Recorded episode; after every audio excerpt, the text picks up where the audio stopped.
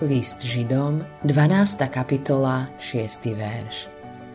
Lebo koho miluje pán, toho prísne vychováva a šľaha každého, koho príjma za syna. Biblia nás viackrát prirovnáva k ovciam. Ježiš povedal Moje ovce počúvajú môj hlas a ja ich poznám a nasledujú ma. Evangelium podľa Jána, 10. kapitola, 27. verš. A v Izaiášovi 53. kapitole 6. verši čítame My všetci sme blúdili ako ovce, všetci sme chodili vlastnou cestou. Hospodin spôsobil, aby ho zasiahla neprávosť všetkých nás.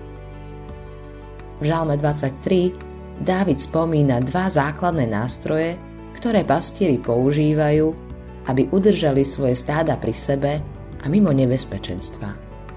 Prúd a pálicu. Palica bola dlhá krivá tyč, ktorá mala viacero využití. Pastier ju napríklad používal na to, aby vrátil novonarodené jáhňa jeho matke. Alebo ju natiahol, aby ovce vedeli, že je na blízku.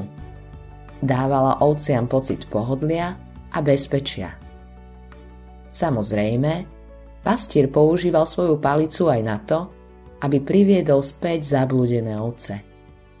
Keď však ovce vytrvalo zotrvávali na svojej ceste, pastier vytiahol prúd. Ten neochotne používal pre dobro oviec.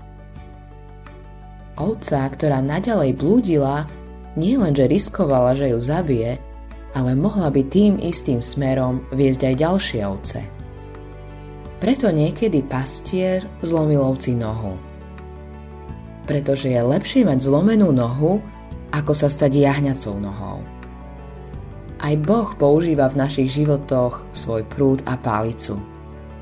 Ak začneme blúdiť a robiť niečo, čo by sme nemali, Pán použije svoju pálicu. Ak v tom však zotrváme, na upútanie našej pozornosti môže použiť svoj prúd. Ak sa to nedávno v tvojom živote udialo, je to skvelá pripomienka toho, že ťa Boh miluje. Ak do tvojho života vniesol nejakú nápravu či trest, je to preto, že ťa miluje.